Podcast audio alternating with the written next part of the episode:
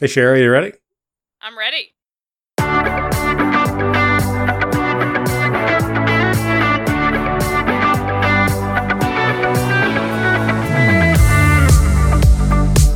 Hey, Sherry, how you doing? Good, Paul. How are you? I'm doing great. You hear that sound? You know what that is? I do hear that sound, and I think it's the sound of season seven. You are correct. That is the sound of season seven of This Most Unbelievable Life, the podcast. Woohoo! We've made it seven seasons with our excellent listeners at our side. And we appreciate all the support we get, and we're looking forward to another great season of podcast content. Yes, indeed. Let's get on with the show. On with the show, folks. Thanks for listening.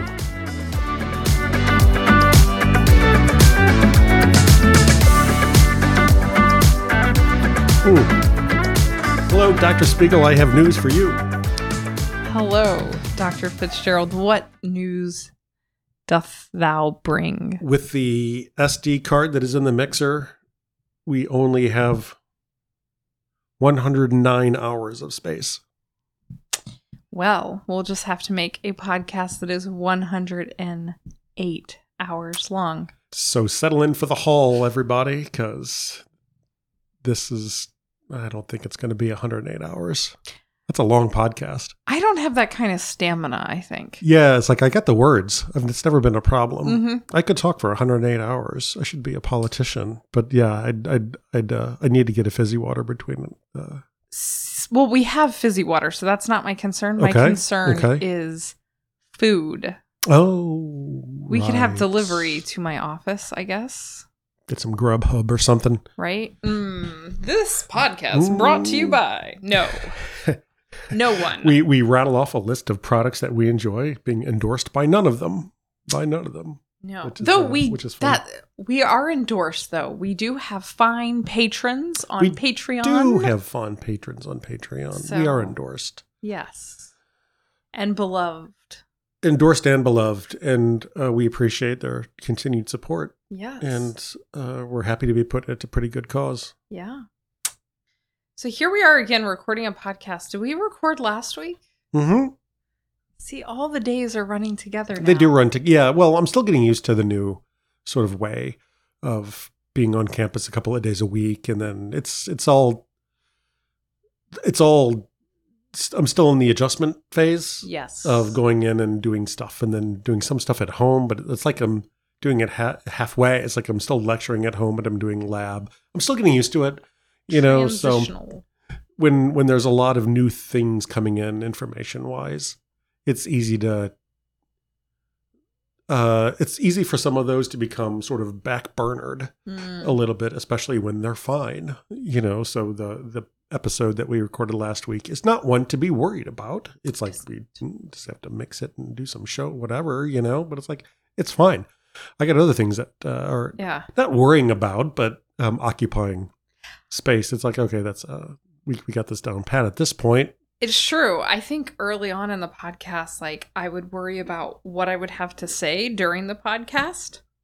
Mm-hmm. Um, and then I would also worry about um like what we would talk about in the show notes and whether Mhm. the show notes would get written. Yeah, I used to worry about show notes well before you did. I think, like back in those single digit episodes, I was like, we gotta have show notes, and they have to have all this stuff in them. You know what I think? I think you shoulded us. I did, I did, Uh-huh. I did. uh-huh.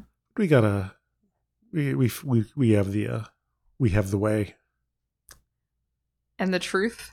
And the life. Yeah, it's Yeah. great. Um, Alas. So there it is. Yeah. Well, thanks everybody. Right. I guess that- it was not 109 hours. That was 103 minutes. Or Yeah, no, not right. even like three seconds. Right. Yeah. right. But here we are. What is this? Episode 83. 83. We wrote Awesome. that on a whiteboard earlier, so it must be true. We're fancy that way. Yeah. So Mhm. 83 episodes. yes, I've upgraded our writing devices during podcasting hmm so I can write secret notes about you without you being able to see them. Yeah. Yeah. And I can do the same because there's two. Mm-hmm. Mm-hmm. Yeah, you have your own.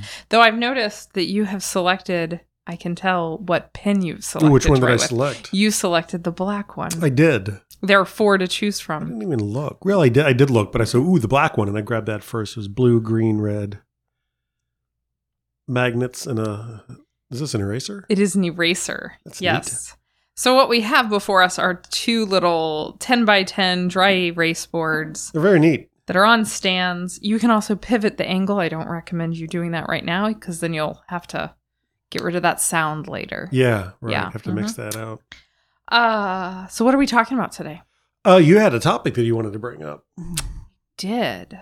Um, and normally we just let it come up organically, but for some reason I decided to be like, so what are we doing? What are we doing today? Yeah. So you ki- you kicked me something the other day that you thought would be a good one. Mm-hmm. Um, yeah. There was that, and then you were talking earlier about the stories we tell ourselves. And these things are related. Mhm. hmm Yeah. So, like, the how do I want to introduce this? So, what I'm thinking about right now is the idea of evaluation and how we evaluate ourselves, um, and also reflection. Um, so, we wrote our principles of community Uh huh. like mm, Year a year, More. year and a half, More. two years ago. more. Um, and so that was originally intended for the Zoom environment, and we were encouraging people to reflect before reentry, right? And so this, and I've been presenting this to my students. I've been thinking about it myself, like so. Yeah. Every time I engage in an experience, like as I go home, reflect upon it, do something with that, right? I have been going over the eight habits of mind with my students, Uh huh. and one of those is Mhm. metacognition hmm the ability to think about our thinking. Right. Right. And so all of those concepts like are deemed useful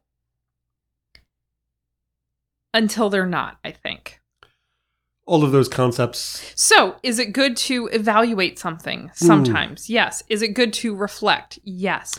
Is it good to think about your thinking? Yes. Unless it's not. Unless it's Right. not. Yeah. And yeah. Yeah. I agree with that. Yeah, and I think that evaluation is the problem. Like it's not that you reflect and you make choices. It's reflect that you you ref- often I think humans reflect and assign judgment. Yeah. So it's like I don't know if the if the sticky part is the reflection per se. Mhm. Um. I almost think that, that almost happens by itself. You know, it, I think it's like our brains reflect. They think about what happened, Yeah. and they make a lot of it up when they do when they do this. Like, did that really go that way? But I mean, that's a sort of a different different conversation. It's okay to reflect. It's when the um it's when we get the and that's because I did a horrible job and what else would I expect of myself? That that's when it's it's gone to a point where it's not worth doing. Right. You know, it's like, okay, whoa, whoa, whoa. The reflection, you know, I think when best serving us is one of um this is a situation I was in. This is how I responded to it.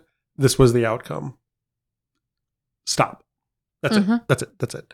You know, um, and you might be able to do. I could have done something. Could I have done something differently that may have resulted in a different outcome? Um, not in the I should have done that that time. Right. Mhm. It's like when when when we start getting into the um, yes, you know, I could have done this differently, and then everything would be would be roses. Um, I I don't think that that's true. You know, you have no idea what the outcome would have been if you did it a different way. You know, if if what the end result of that is when I'm in that situation again next time, I'll try it and I'll see. Perfect. reflection is reflection done. You know, you're ready to move on. It's like, oh, I really, and, but when you, it sticks and you chew on it, it's like, I should have done this. Oh my God, I'm such an idiot. Why did I do that? I'm now I'm regretful. Now I need to apologize to people. Now I have to blah, blah, blah. right. Oh, I feel lousy. It's like, yeah, that's not that's not serving anyone. I think, and and more more than I think that it, it's not serving anyone. I think it's not worth doing. Right. Yeah. Well, it becomes super counterproductive. Um, one of the reasons that this topic came up to me um, is because I've had a couple of conversations related to this lately. Um, it just kind of coming through in how my um, on Monday, I had a colleague of mine, ours, come to my class, and she taught with me. Um, delightful colleague, Melanie. Delightful. Um, we love Melanie. we do. We do. She'll never hear this because she's not a podcast listener, but if she only knew, we love her. She doesn't her. have to listen. She just has to download it. that's that's true. but we'll love her regardless. We'll love her. anyway. so in this in this class session, uh, a lot of my students were starting with saying, "Well, I, I'm sure this is the wrong answer. I'm I'm sure this is dumb. Yeah, I'm right. sure like and so I I worry that one of the trappings of that reflection is that we kind of like uh cognitively like deep dive into the grooves of our brain, the stories that prove something problematic about ourselves. Right. Right. Well, I mean, when when I think oftentimes when reflecting on something, what happened, or even a situation that somebody is currently in, like this thing is happening right now. Um, what are the stories I'm telling about myself right now as it's as it's happening? And it's this irresistible urge that human brains have to explain things. Mhm. The things need explanations.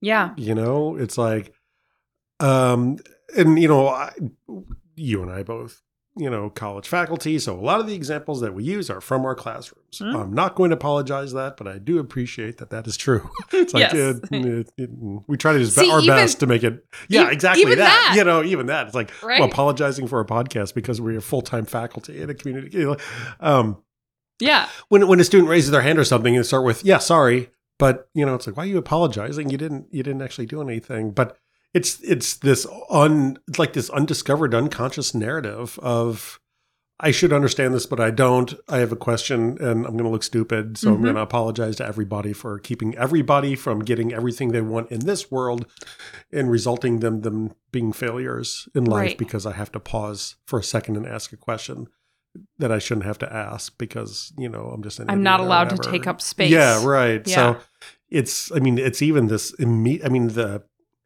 the judgment can come in and the self reflection evaluation judgment can come in so quickly. It's like you don't even know you're doing it, and it can become habitual. Yeah. Yeah.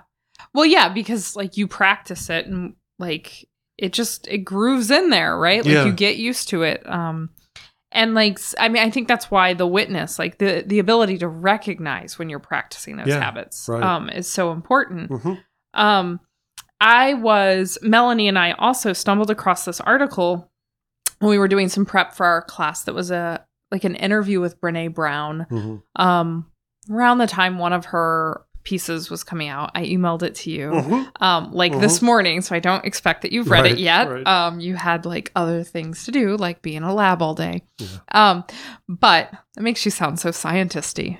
You've been in the lab all day but you have. all day. um gonna avoid singing monster mash now um but like in this article one of the things brene brown talks about is thinking about the stories that we tell ourselves in those moments of reflection the first story as the shitty first draft of the story Yeah, right. um, Right. and she specifically relates it to like educators and students. Like, um, so she has this moment where she says something like, when you get a gr- grade back, um, a lot of times students will think of that as like the end of the learning. Like it's a, it's proof you didn't learn if you got a bad grade. Right. And so she tries to flip that and say, um, you know, so the grade is the beginning of the learning process. And she tries to say, after that grade, then you have the opportunity to reflect and be like, well, what happened here? Is this how you want to show up next time? And then it's not shoulda, woulda. It's what can I learn from whatever this grade is and move on. But it's not, I'm dumb, I got this grade. Right. Or Right. even the other side of that is not, I'm brilliant, I got this grade. It's just a grade was received. The grade was received. you What know, can we and- learn from this receipt? Yeah, you know, um, there's information in, in in all of these things, and it it yeah, it's sort of up to to us individually to really discern. I think what that what that means and what that represents, and I mean these stories that we we hear, and it's like I blame no one for this. You know, uh, really, when I I try to think about it, but where do where do people get some of these stories from? I mean, and, and it's I mean, I, you and I talk so often about like what is the what is the thing that we have to do in our jobs that feels the worst, the grossest feeling thing ever, Mm-hmm. and that we could do a one, two, three, and we'd both say it out loud at the same time, and it would be the same thing. It's grades at the end, right? Yeah. You know, putting a letter A, B, C, D, or F next to a student's name at the end of the semester, yeah. and it just feels gross. And it, um, and if you know, if we do this in the traditional way, uh, that grade has something to do with the grades that they received on individual things. You know, I mean, we've all been there before. We know how that whole grading things go. But there's just, and w- w- it's it doesn't make me feel gross by saying this person, yeah, they're really coming along with their biology, and this person not so much. It's knowing what that person is going to do with that feedback. Mm-hmm. Um, is is the worst part for me Mm-hmm.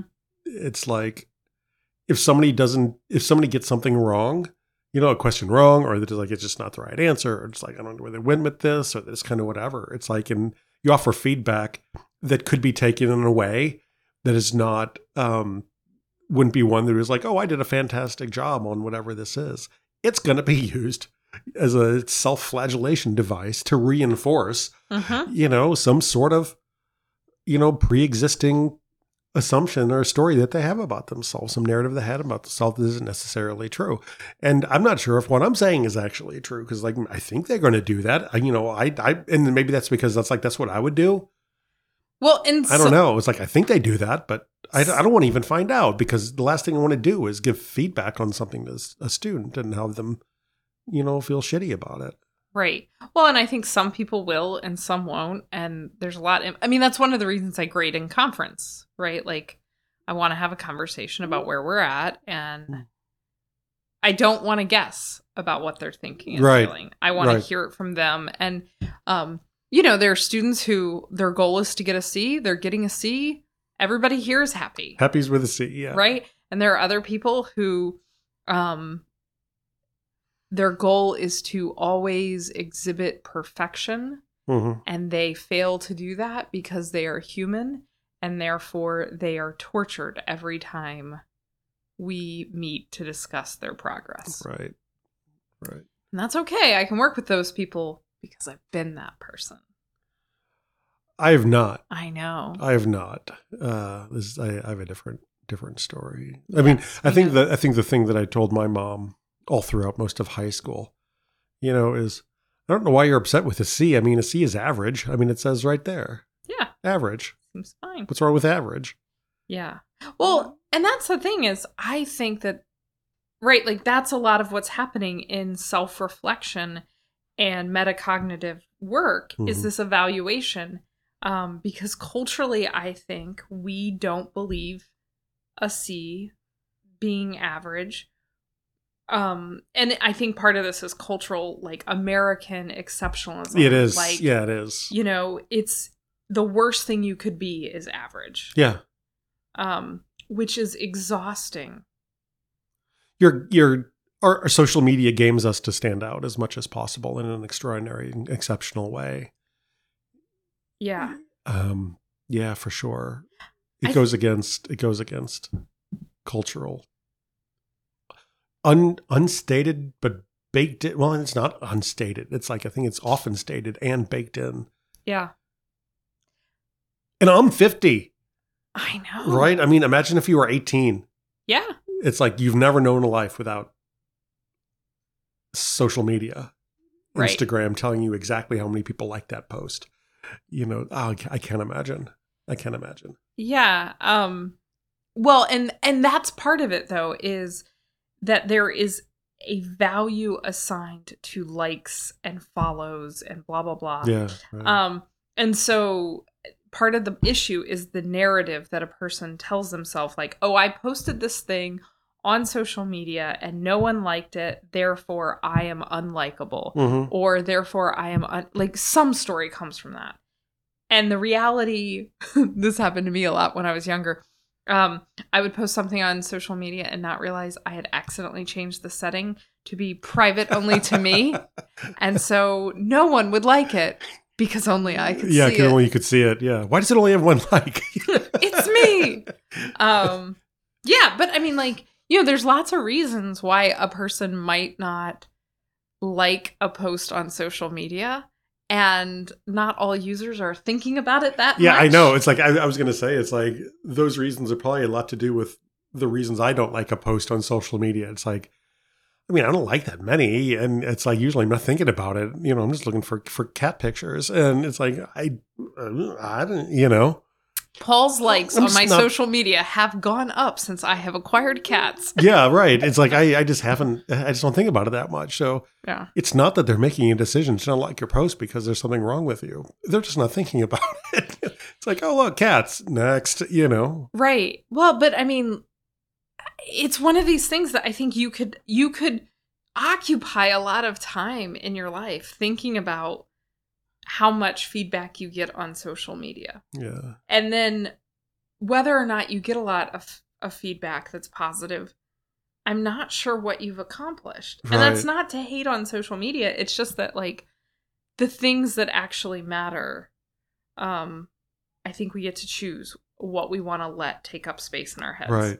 And in my experience, the people that choose that do not choose happiness. Yeah, you know, and I wonder if that's a perspective shift. I mean, it's like I think people could do the same thing.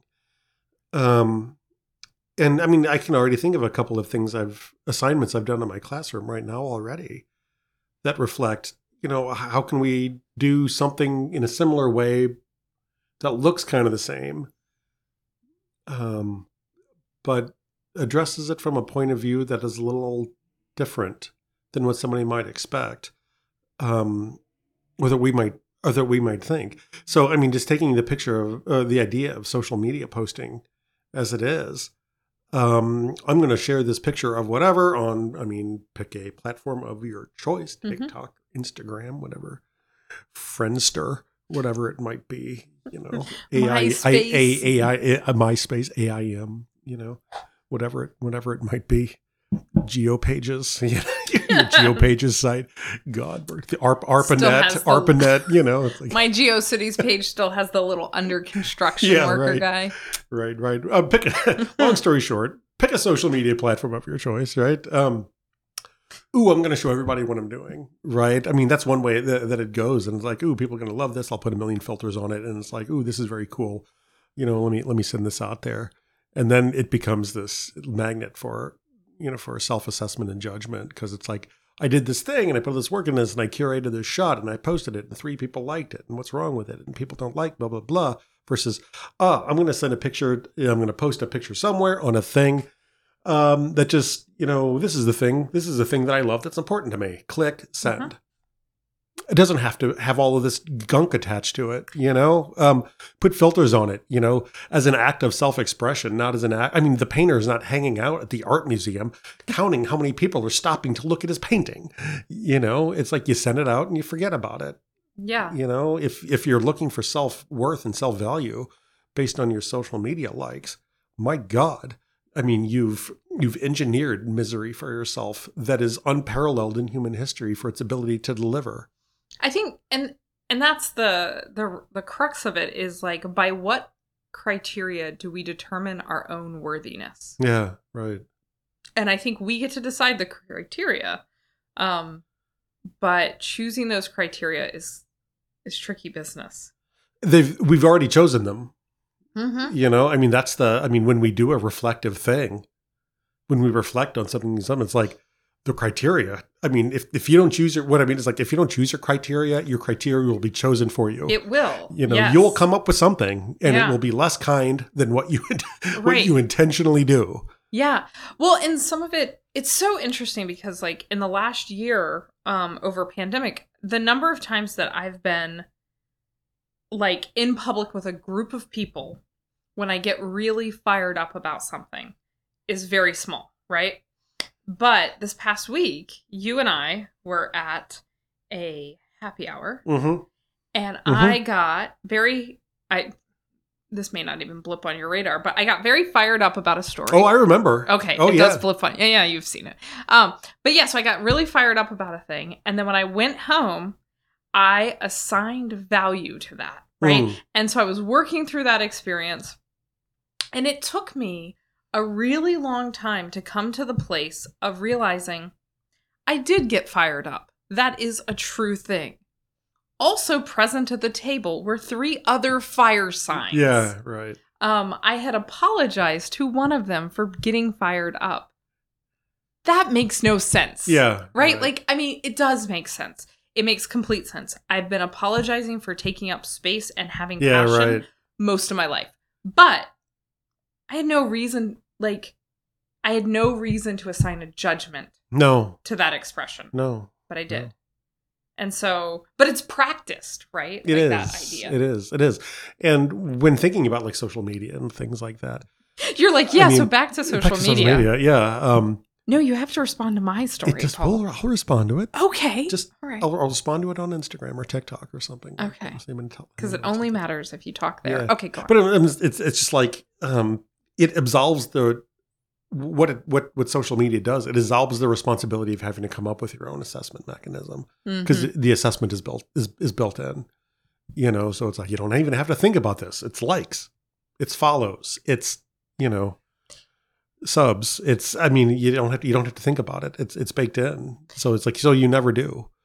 It's like when somebody else tells you what your assessment mechanism is and you defer to that, you've you've lost well, you've lost. except- you know? like yes so the platform pr- predicts that but there are all different ways that you can agonize over oh, for it sure. even within that Oh, right sure. like likes are the currency but like part of it is well how much can you post right like you have to post right. enough that the algorithms or rhythms are going to notice you but not too much that you look desperate yeah, right, how do you find that right, right. That's a stupid balance to have to it's it's stupid find. It's a dumb balance you have to find. I understand it, but it's like it's a goofy balance to have to find. yeah And uh, what you were fired up about was something that was definitely worth being fired up about. You know, um, I I was thinking, or a thought came in when you were saying that. It's like just so you know, the fire sign that you apologized to was not me, right? No.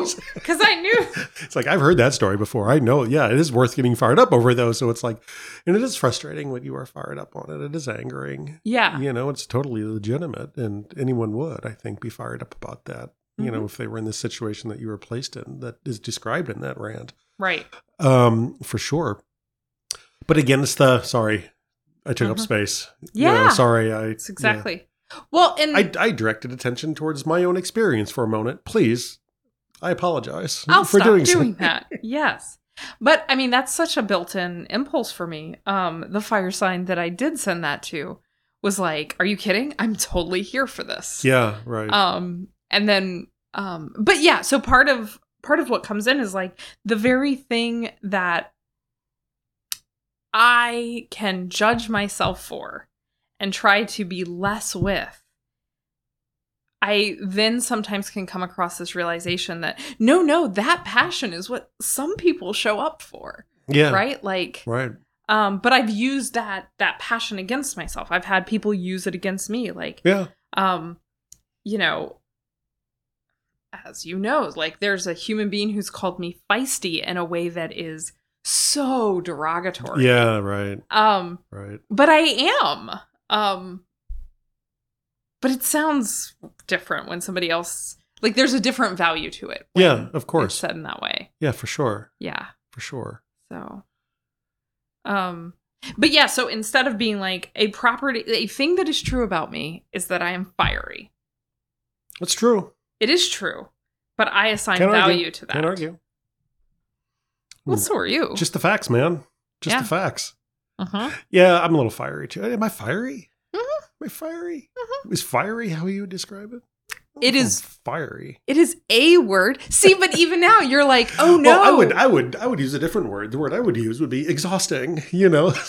Ah, no, that so, but but that's the that's the Mhm. that's exactly the point, though. You know. So you think you're bit. exhausting?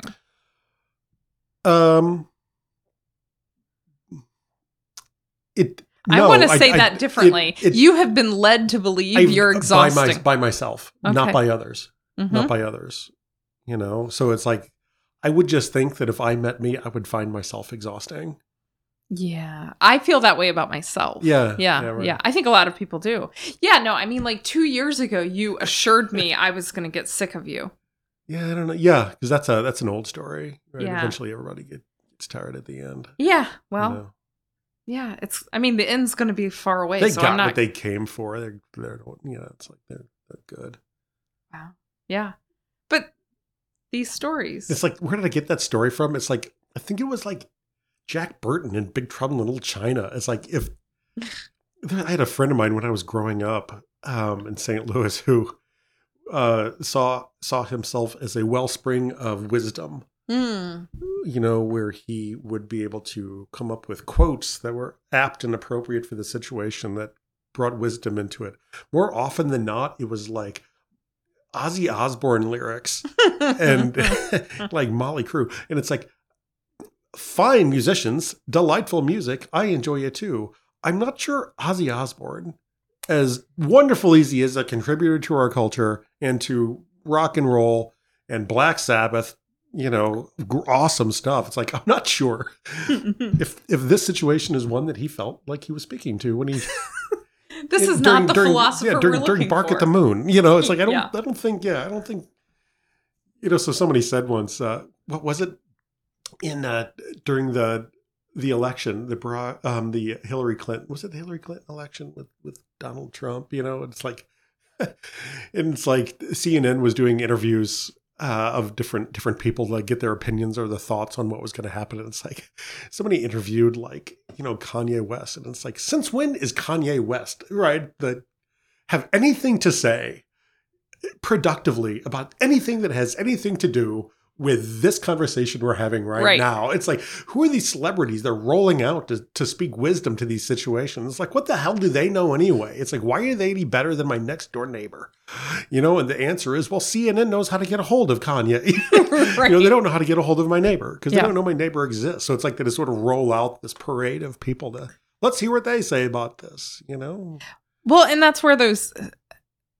How often do these stories that are in our heads come from the available stories? right. Like, well, right. I don't have access to a better story, so here's what I'm Here's going what, with. like, yeah, it's like if you don't if you don't mindfully pick one, yeah, you'll come up with one right. from somewhere. yeah, and that I mean that was Brene's point is that like that first thing that comes up, like recognizing that that's your shitty first draft. So you know this idea that oh I'm exhausting, that's that's a first draft. That's one way we could put this. What, What might else? others be? yes. what else do we have? What else do we have? Yeah. So I have a question though. I'm very Sure, curious. sure, sure. Okay, so we've used the word exhausting. And I'm curious, what behaviors in other people do you find exhausting? Who, you don't have to name names, especially not mine, um, but what, like, what exhausts you in others? In others, Mm-hmm.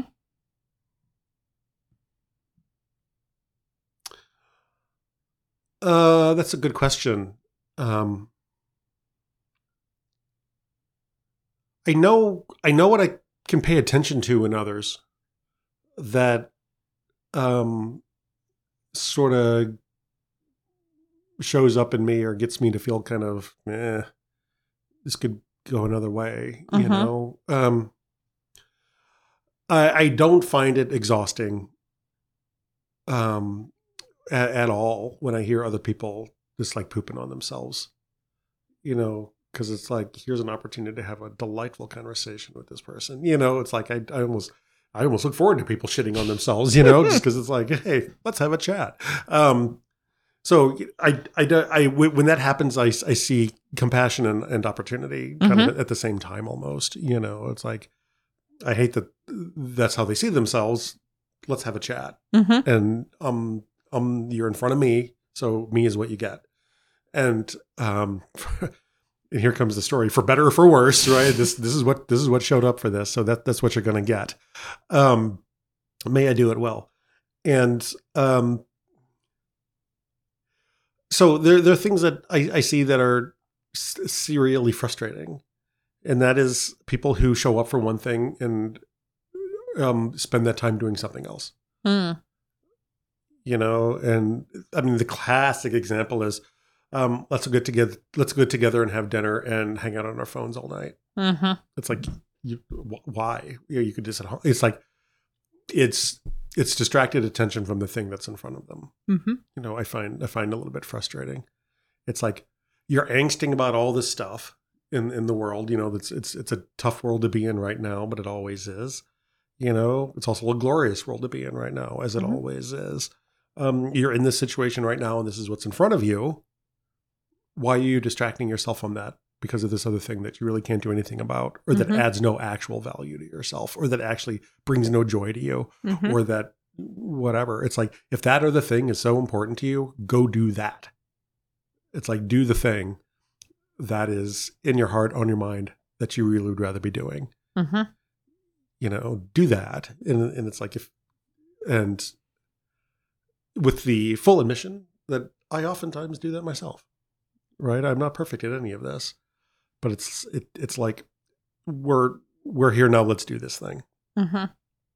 you know um and with the full knowledge you can only really do one thing at a time to do the thing that's in front of you and that's sort of what i try to do. And uh when i see it in others is just like you know you could just do this too because that's why you're here. Mhm. so let's if you don't want to be here like go do something else.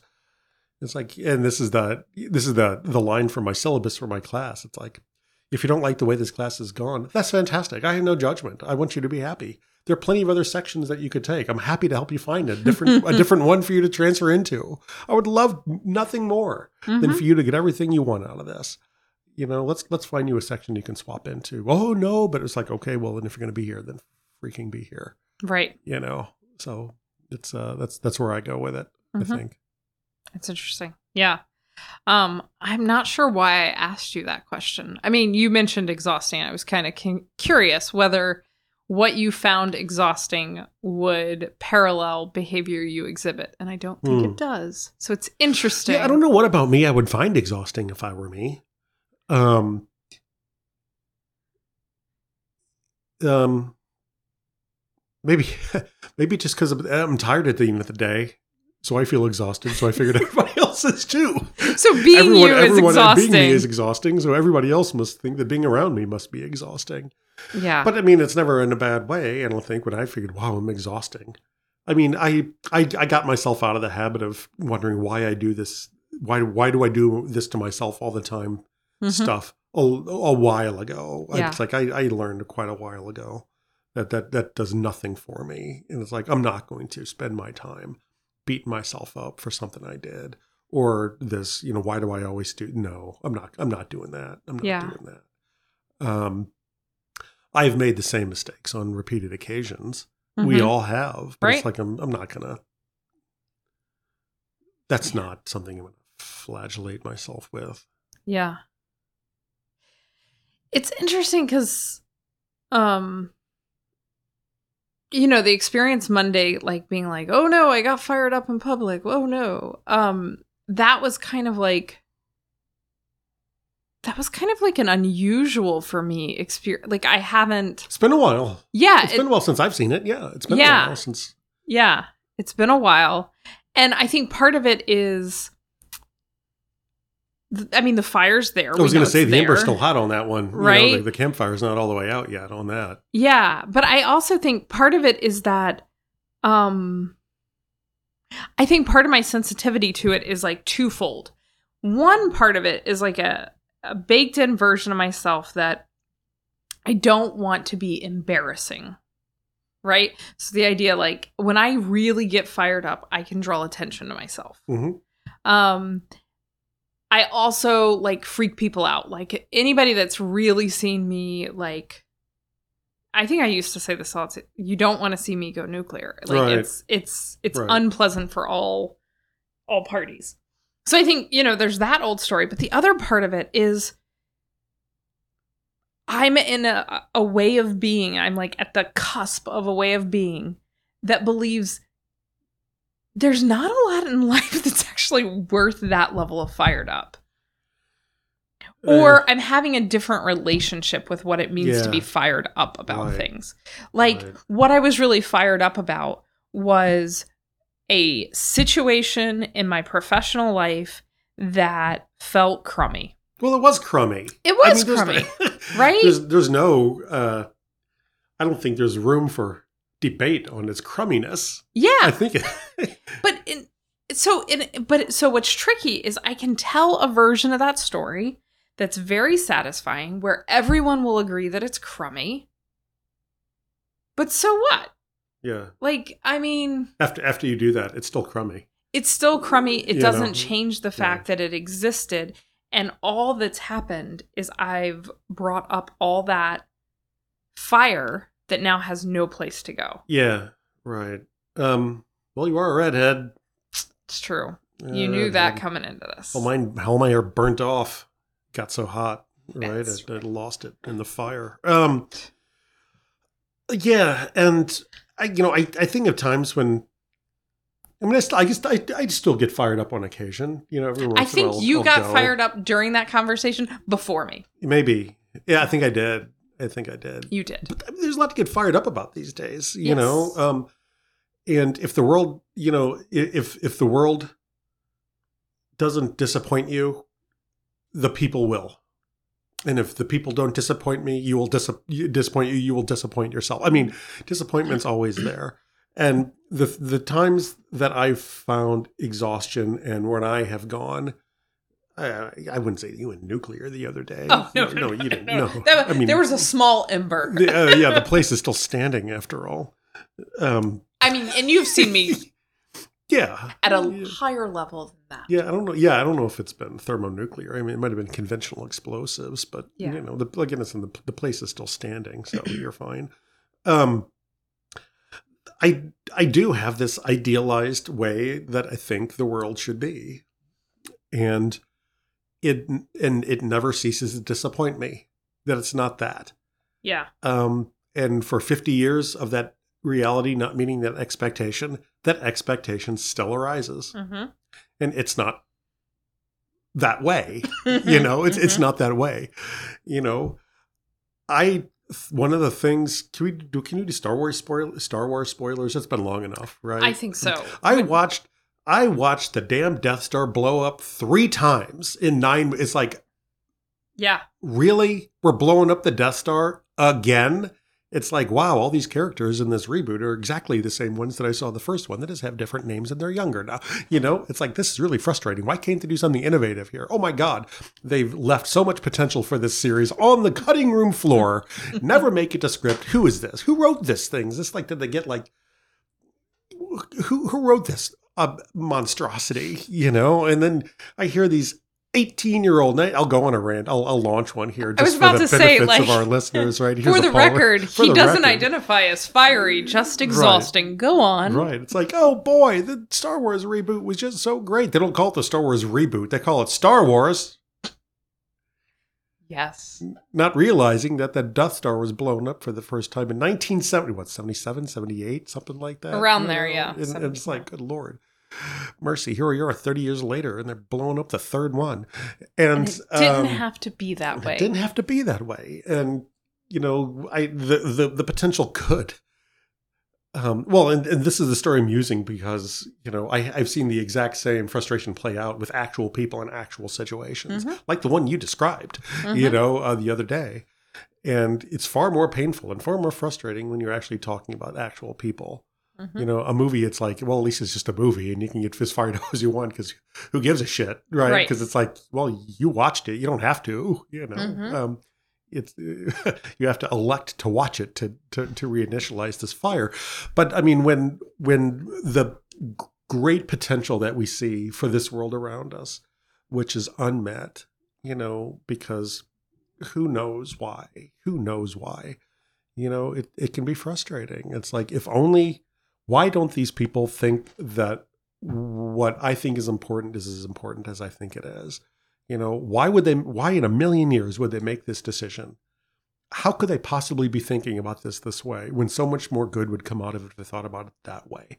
You know, and it's like all of this stuff is just like sandpaper on my soul that wears me down to nothing. Well, of course, but so what's so interesting about that though is like so that happens at like the institutional level and like how we think about institutions and like film scripts and such, right? But we do the same thing to ourselves. Oh, absolutely. Right? Like so absolutely. so, so I think the tension is, right? where's the line between the acceptance of what is and recognizing a different potential reality and living within that tension, right? Like because yeah, right. we could do the same like like if we want to accept ourselves like, well, you know, you wish you were this way, but you're not, so just accept it. Mm. Um so how do we how do we like navigate that line between accepting what is but also not become complacent. Yeah, and I certainly am not about in any way to adopt this, you know, hope for the best, expect the worst. I'm not going to do that. Right. You know, I'm not going to do that, you know. It's not even a good t-shirt. It's not even a good t-shirt. Yeah, and and um it's like why then do I keep comparing the Star Wars reboot to the version that was not made? You know?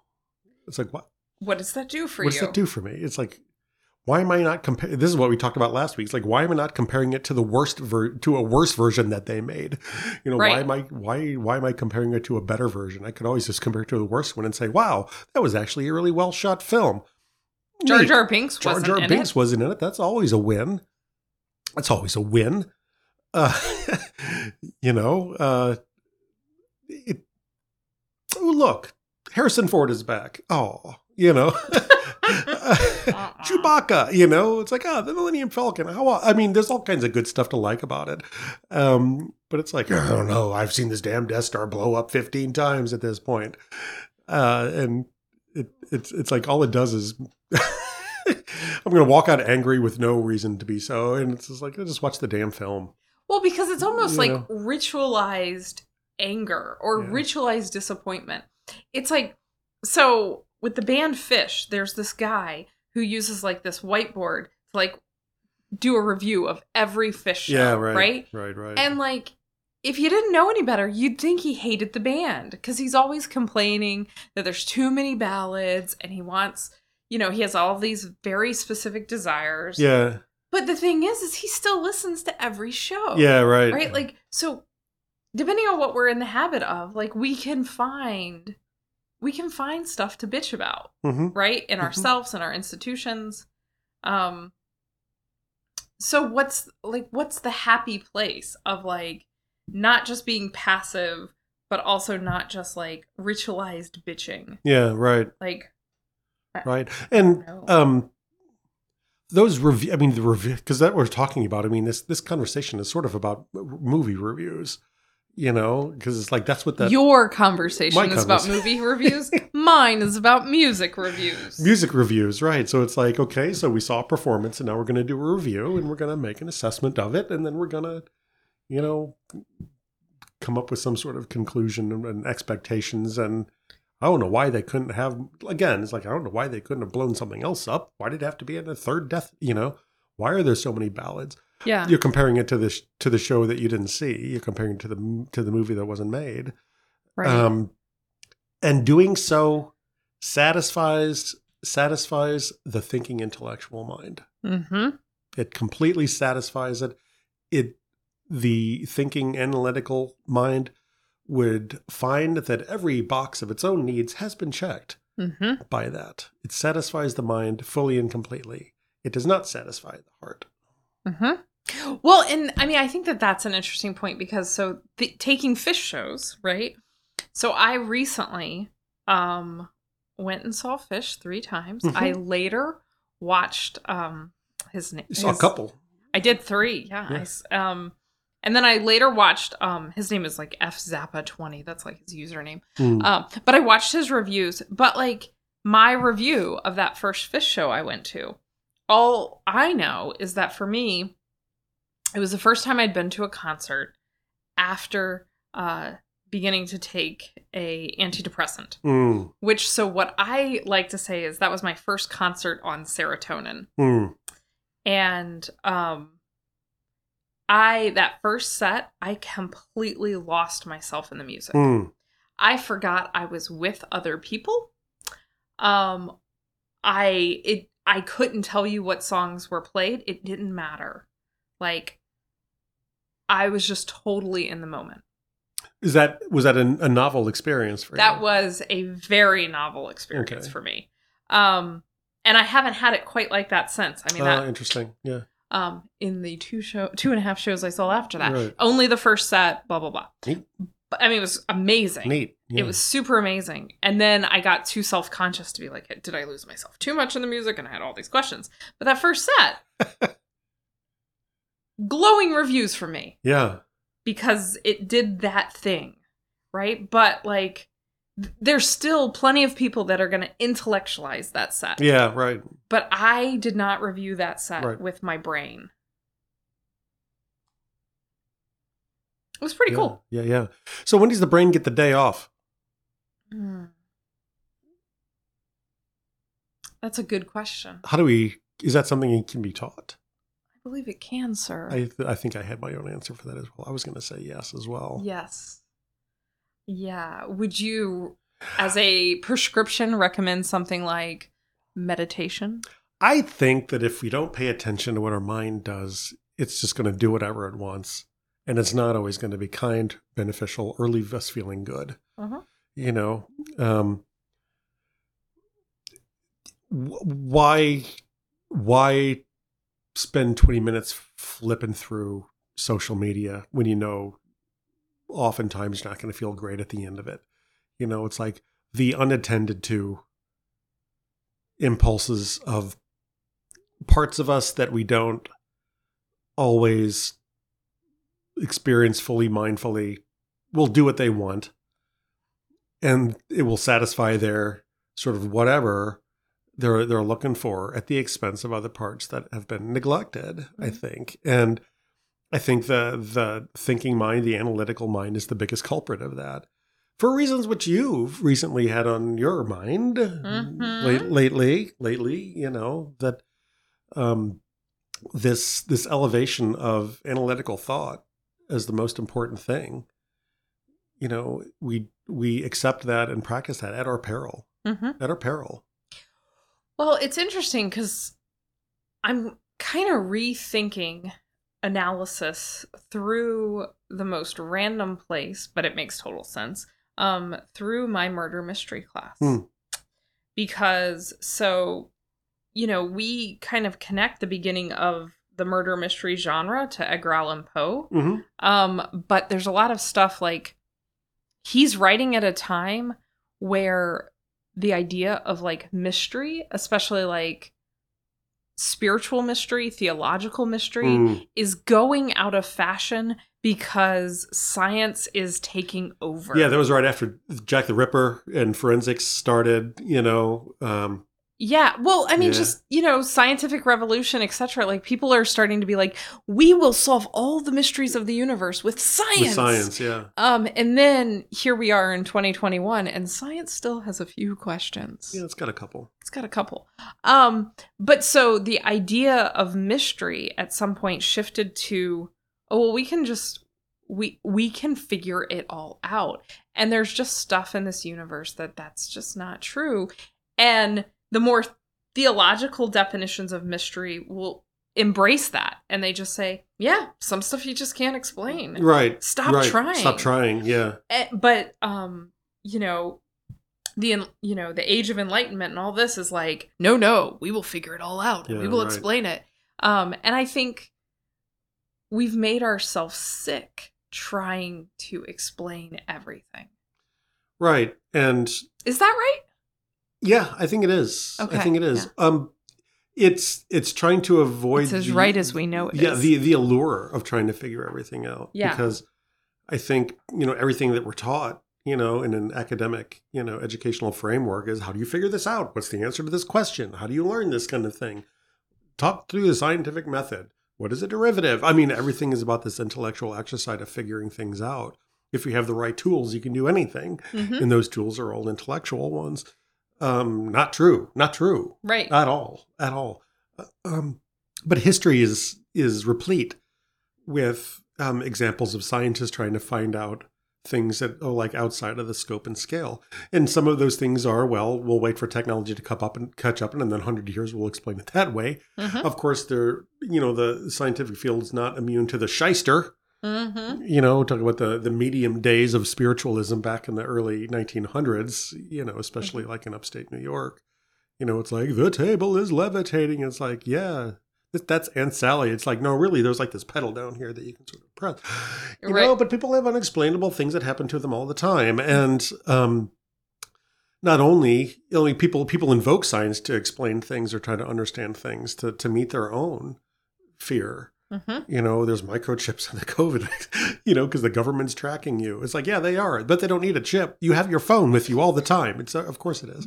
They're tracking Um, you with the, the- same device you made this. Yeah, but I. I swear that uh, my phone is listening in on me and making Amazon suggestions based on the conversations I have. But Oh, no, that's like- true. Mhm. it's like I, I don't want to believe that, but I really do think that one's true. But I mean, who shot JFK? Um, but I mean, the the ultimate case of this, you know, that science has made no progress on, you know, is like, what is consciousness anyway? Where does it come from? Where where do your thoughts actually originate from? Because they're not just like random stuff; they're based on things. It's like, Mhm. what is the basis of that? Of that, what is the basis of memory? right. that forms images and colors and pictures and smell association and, and, and on all of this and the feelings that you have. And then the related You friend know, of dreams. Yeah, of dreams. It's like, what the hell's going on there? And what are they doing? What are they for? Podcast about that coming soon, right? Um, Mm. what do you do with dreams? What, you know, is there information here or not? And uh, it's, there's, so there's stuff out there that are weird. And the closer we get to, I think, human psychology and human experience, the farther away we get from things being as explainable Mhm. as we want. Well, and I think, you know, one of the things I know about my own navigation of anxiety and the the issues I've worked through is like that quest to learn and figure out and research everything um became a compulsion that was like driving me out of my mind, right? Yeah, like right. and so, you know, like I would stay up in bed, like researching something on my phone and be like, I wouldn't go to sleep because I would be like, no, I'm gonna, I'm gonna figure this out. And Yeah, right. specifically, the thing I would be figuring out was was me. Was like, what's wrong with me? Yeah, And not in a I spent too much time on WebMD, but it's like I'm going to. I do that. I believe that. I do that. hmm Sorry. but no but like it would be like this i'm gonna i'm gonna read enough articles that i'm gonna understand and then i'm gonna be able to uh fix me um and it turned out like the best thing i could do for myself is believe that there was nothing wrong with me Yeah, I would. I would question your assumptions. yeah yeah. Would question your assumption that there's something wrong with you. yeah. Um and so the more i do that like what if what if i start with the premise that i'm okay? Yeah, um what then? I'll tell you what's wrong with you. You think that something's wrong with you. ding ding. Right. Right. But i think you know like, like that's the journey of like the from witness to what if manuscript Yeah, right, right, right, is right, like right, right. figuring that out. Like i think the the controversial statement we offer in that manuscript is there's nothing wrong Yeah. with people Yeah, despite all the evidence of our culture otherwise right. There's nothing wrong with you, and that hits people in different ways. hmm You know. Um, how does it hit you well, when did you figure well, that out for yourself by the way When will I figure that out for myself? or have you already ah mm-hmm. Um, well, so but what I'm that's- hearing is you tell Well, me it. I have to believe it, but you don't believe it Well, it's like I no, I, I believe it to be true. I occasionally am if, uh, am suggested alternatives mm-hmm, by different thoughts that arise within me. mm-hmm. Well, if there's nothing wrong with me, then why do I have high blood pressure or whatever? Or why do I have a bald That's spot? why Or he's why do on I blah, blah, blah, WebMD. blah? Yeah, then why then, then why didn't I get eight hours of sleep last night? Why did I wake up at four thirty and not be able to go to sleep? Then why do I, you know, why does my nose itch right now? I'm literally scratching my nose. It's like and I'm scratching my yeah, cheek. it's Like, what's going why- on here? Yeah, and it's like if there's nothing wrong with me, then why are things hard sometimes? You know, if nothing's wrong with me, then why do I still get in arguments with people every once in a while? Mhm. You know what I would say? That doesn't mean there's anything wrong with you. Um, it means that uh, your blood pressure is a little high, and sometimes your nose noses itch. Uh, sometimes we don't get the best night's sleep. Who gives a shit? You know, it's like it's fine. Mhm. You know, now um, if you have high blood pressure to the point where we're having nosebleeds, there's nothing wrong with you. But let's have a conversation about some things we might do to to address that. Because it, it might be impacting your quality of life a little bit. And we'll see if we're ready for a conversation about how to change your trajectory a little. Is high If blood that's if something that if that's something that you want, you know, Mhm. hey, it's cool. is high blood pressure correlated to itchy noses? Not that I'm aware of, but I'll Hmm. check with MMD. it might be. yeah. No, I'm You'll worried. report back later No, I'm worried about it. Yeah. Um. So it's because my nose doesn't itch. No. Yeah, but I mean, a lot of times, well, but, but that's where we started this a little bit. You know, it's like, um, of course, there's something wrong with me. I just gotta, I just gotta see on that assignment. I'm not doing something right. Mm-hmm. You know, there's something wrong with the way that I did this, and that's because there's something wrong with me. That's because, um, And you know, and, and it's like there, there's a lot of there's a lot of room in here for um, the, the need for cognitive dissonance and statements that are alternative but both can be true and contradictory statements that are both absolutely correct Mhm. um, you are absolutely and totally imperfect in this world and you are absolutely perfect for being that way Mhm. you know you're perfectly imperfect um, there's nothing wrong with you and i have mild hypertension Mhm. um, that's just what I, it it, is. it is what it is, you Yeah. know. And it's like, what what good does it serve me for me to walk around thinking that there's something wrong with me? Well, and I think, yeah, like with the example of the I gotta see what's wrong with me. Well, what went right? Like there are other grades below C. Yeah, right, Right. So, I mean, that's the thing about our point system, right? A C is still like 70 points. Yeah, right. Like, so what if you, what if we focus on what went well for those 70 points that you can draw on Yeah, to help you push forward to get more maybe next time? yeah, Right? Like, but it's only like we dwell on the 30% that's not right, achieved. right. What can I learn from the seventy Yeah. that can help me with the other thirty? Right. You know, Yeah. Yeah. But we, you know, instead of like belly aching our weaknesses, like we got some stuff right, yeah, right, right? right. Um, I mean, if the most you can get is a hundred bucks and get seventy, hey man, that ain't bad, Right? That ain't bad. But Yeah. even if it's less than that, I mean, if we, God forbid, we get the F on the thing, whatever it might be, you know, wow, no part of that went well. Um, I tried to do this thing and it just absolutely didn't work, and what a damn catastrophe that was. Awesome. What I what did I learn from receiving no points that I might be able to leverage for the next? Absolutely. I mean, the, the the argument doesn't change. Yeah. The argument doesn't change. Well, and this is always a thing. Um, I tell my students that if they turn in a paper and they don't plagiarize it, the lowest grade they can get is a 59. right.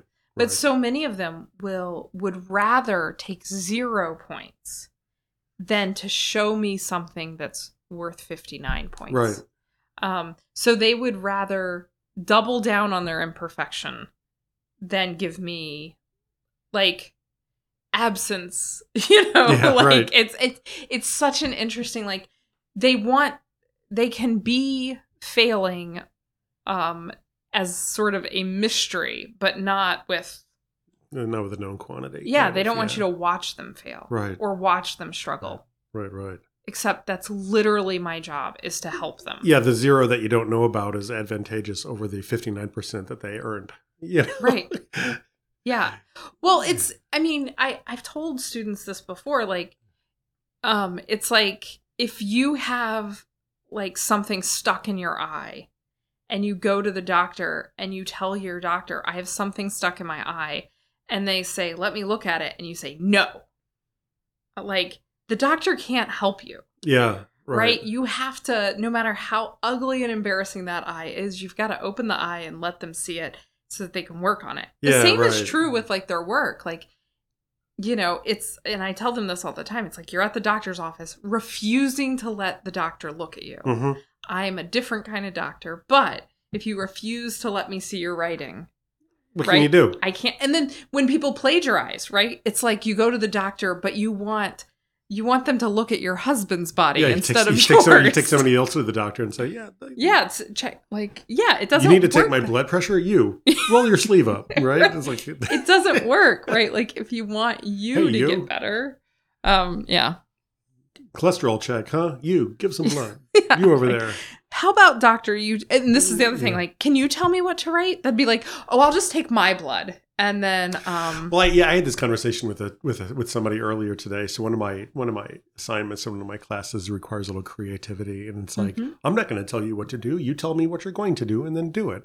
yes. It's like so specifically, what are you looking for when you're asking me to show my creative side with this? And it's like, well, if I told you that, it would be creative, wouldn't it? It's like teach me leadership. It's like I w- if I did, it wouldn't be le- you know. You, there's sort of some things that you just sort of have to figure out. Yeah. Um, and I mean, the ultimate case of this is like, I don't want to go to the doctor because I think I might have cancer. So it's like, you're not, you're not, you know, having it and not knowing is far worse than actually knowing exactly where we are. And when we, I mean, we used to talk about this frequently, you know, back in the back in the day.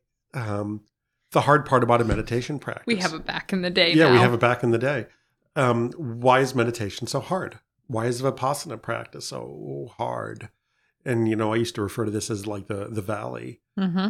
Um, it's it's beautiful on top of the mountain, but you got to get through the valley to get there. And that cushion will show you who you are. It will Mhm. tell you unambiguously exactly where you are and what you got.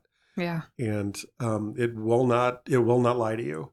mm-hmm. Um, it's the most honest thing you you'll you'll ever be told in your life is what happens to you when you're on that cushion Mm-hmm.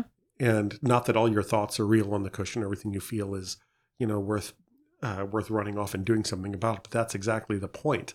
Um, it's like you want all the benefits of meditation. You're gonna have to go through the valley a little Mhm. bit and it's like okay you know uh, take the bandage off. Let's see what we're looking at here. Yeah you know absolutely. let's let's really see what we're looking at here. And once we once we can if we can get a clear look then we can get clear insight onto onto where do we go from Mhm. here how do we actually address this kind of stuff right you know um and you you end up finding out some things about you that are maybe counter to the story that you want to be able to tell about yourself mm-hmm. you know, you don't want to tell people that you have the attention span and the focus of a fruit fly. But the fact is, you might, you know, and the cushion You will tell you. do. Your cushion will tell you whether or not that's true. yeah Um, misconceptions about what the meditation process is will come out. You know, you don't have to be perfect at it to start.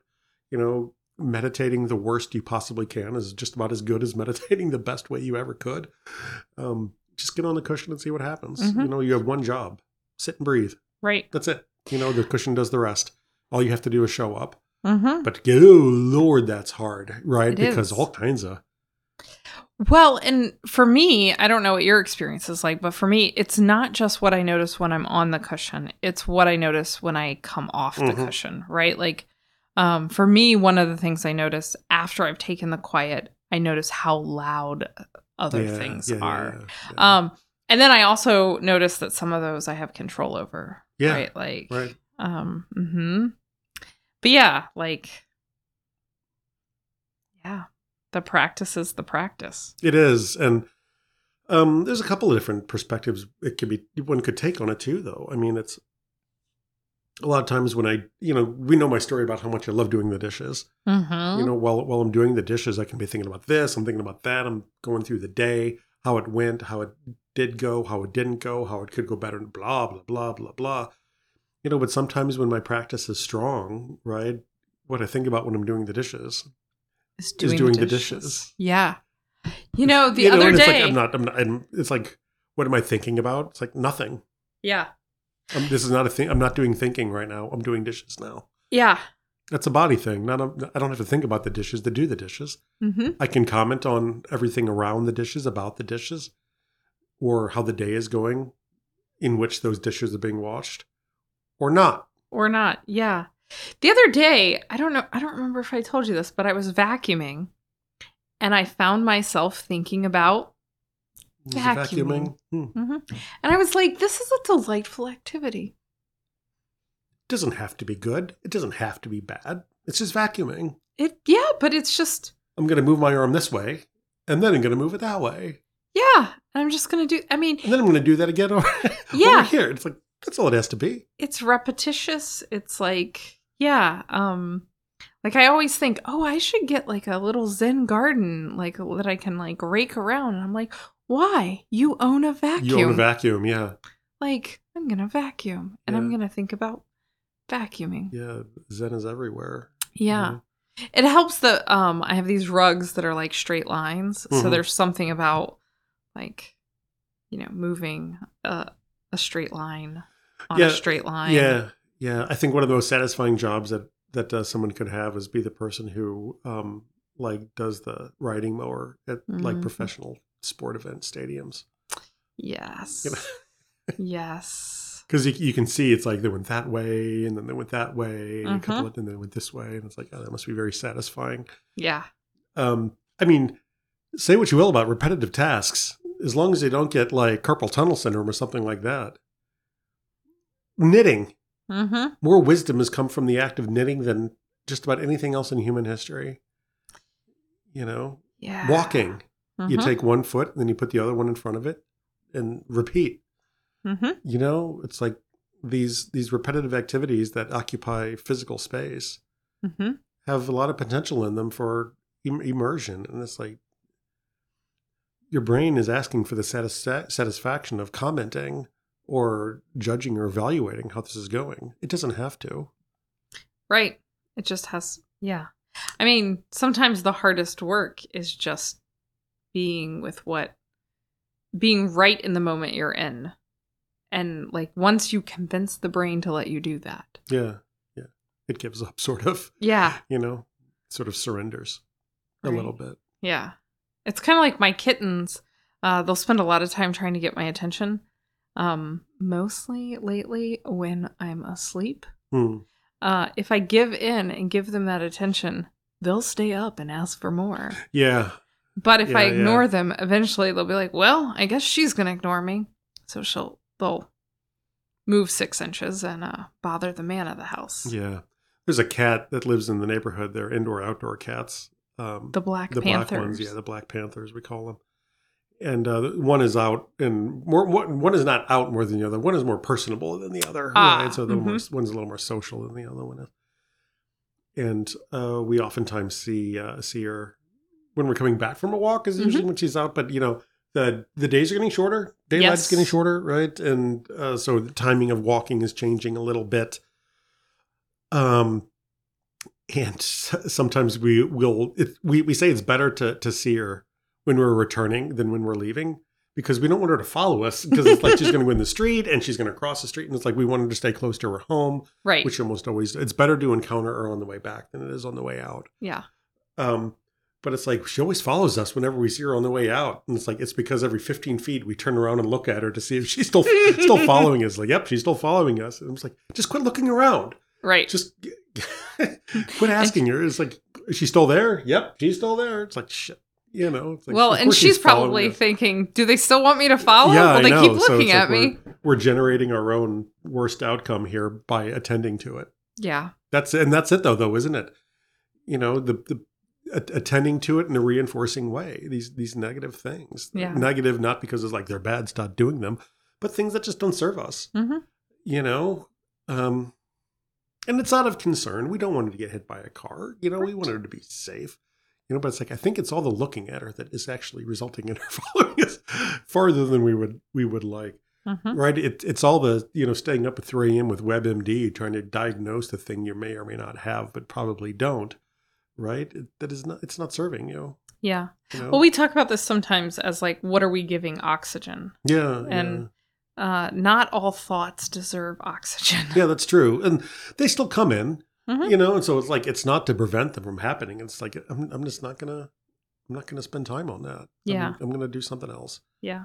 and i will i can sometimes it's it just kind of goes away on its own and sometimes it takes a little bit longer and sometimes it's like i'm just not gonna i'm I'm not gonna you know this isn't gonna serve me i'm just gonna go through the physical motions of doing something alternative and then Mhm. you realize that the body can change the mind too hmm you know, engage in different stuff, and all, a lot of times it okay, cool, and it, it it goes away. And the the discernment is knowing, okay, so what are the thoughts worth entertaining, and what are the thoughts worth not entertaining? Right. And you know, I just say to that, let compassion be your guide.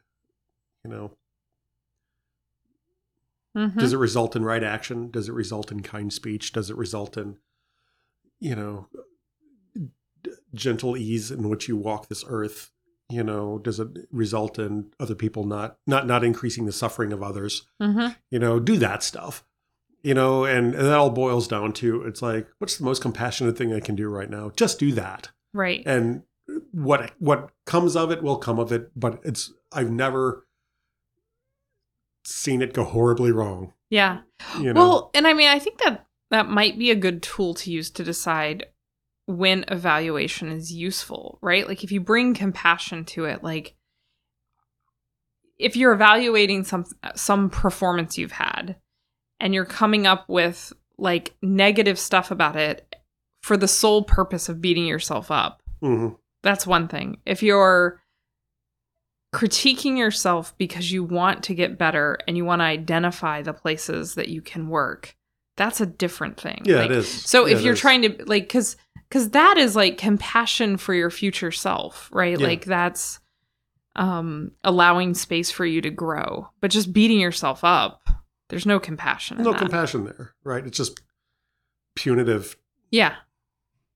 Yeah. I guess it's the old constructive criticism. But I hate that term, so I don't know what to do with that yet. Yeah, there's a lot of assumptions built into that, not many of which I agree with. Yeah. That might be a podcast for another day. For another Yeah, it's like um criticism criticism why are we critiquing? What do we let's talk about this critique thing. It's like how to critique without judgment. But that's where we started. How do you ref- how do you reflect without judgment? How do you assess this is what's true. this is what's true, Yeah. you know? Well, it's Um, like earlier today, I went to my classroom. I had made a photocopy with a new machine. I wanted it to I wanted to save as many trees as possible. I wanted it to be double-sided and I wanted it to staple. The new machine and I bar. had a misunderstanding. Yeah. And so I ended up with a 15 page document where it was uh, double sided and two sheets to one page. But it decided that a good thing to do was to um, only copy every other page. Hmm. So they had Hmm. the odd numbers, right? So that's what Hmm. happened.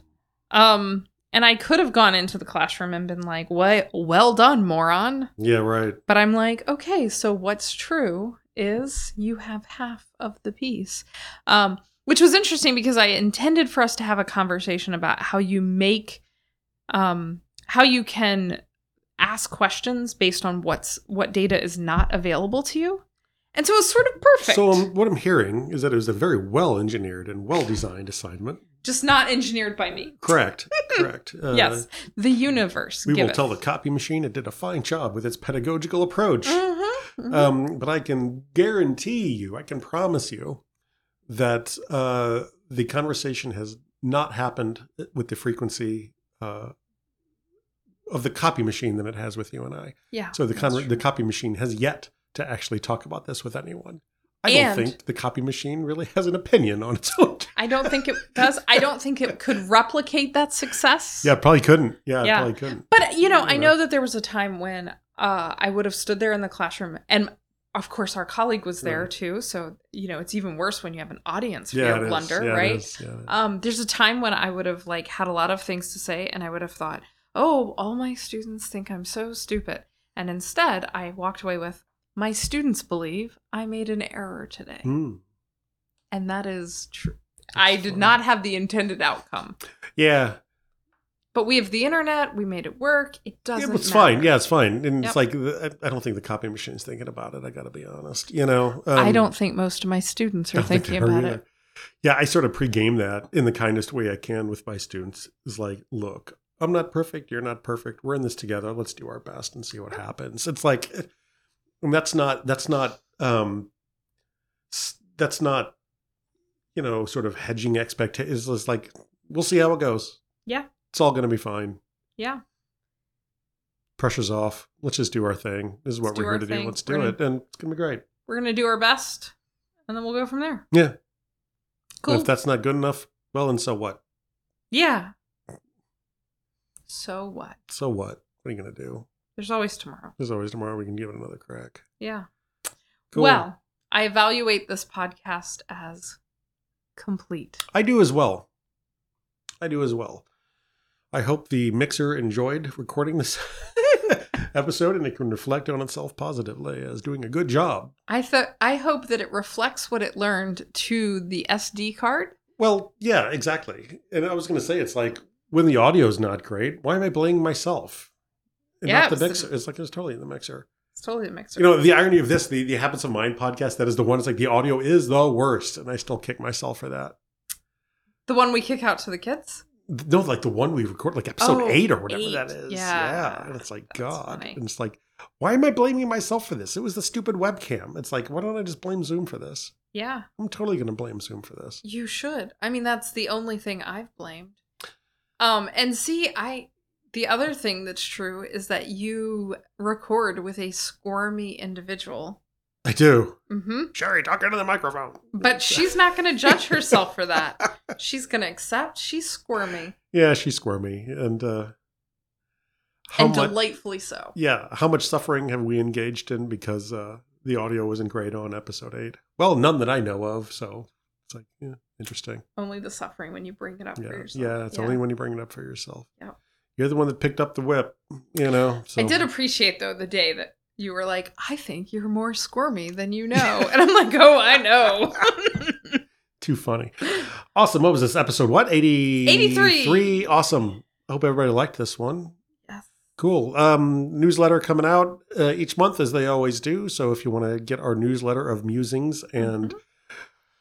Uh, the written version of our repartee, Mhm. right? You can you can see some of that stuff there. Yes. Um, mm-hmm. all kinds of all kinds of good in there. Yeah. By the time this Um, episode comes out, uh, if all goes well, we'll be in the midst of a workshop that we're true. offering. Yep. Uh, which will be fun. Um, and we'll have other offerings coming up soon, I'm sure. Expect more. So awesome. Cool. Have a wonderful day, everyone, and we'll talk soon. Indeed. Bye, Sherry. Bye. Bye, bye, everybody.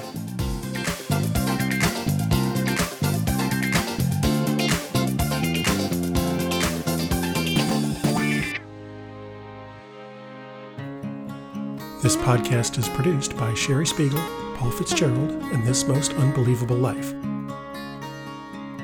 For more information, please check us out at www.thismostunbelievablelife.com.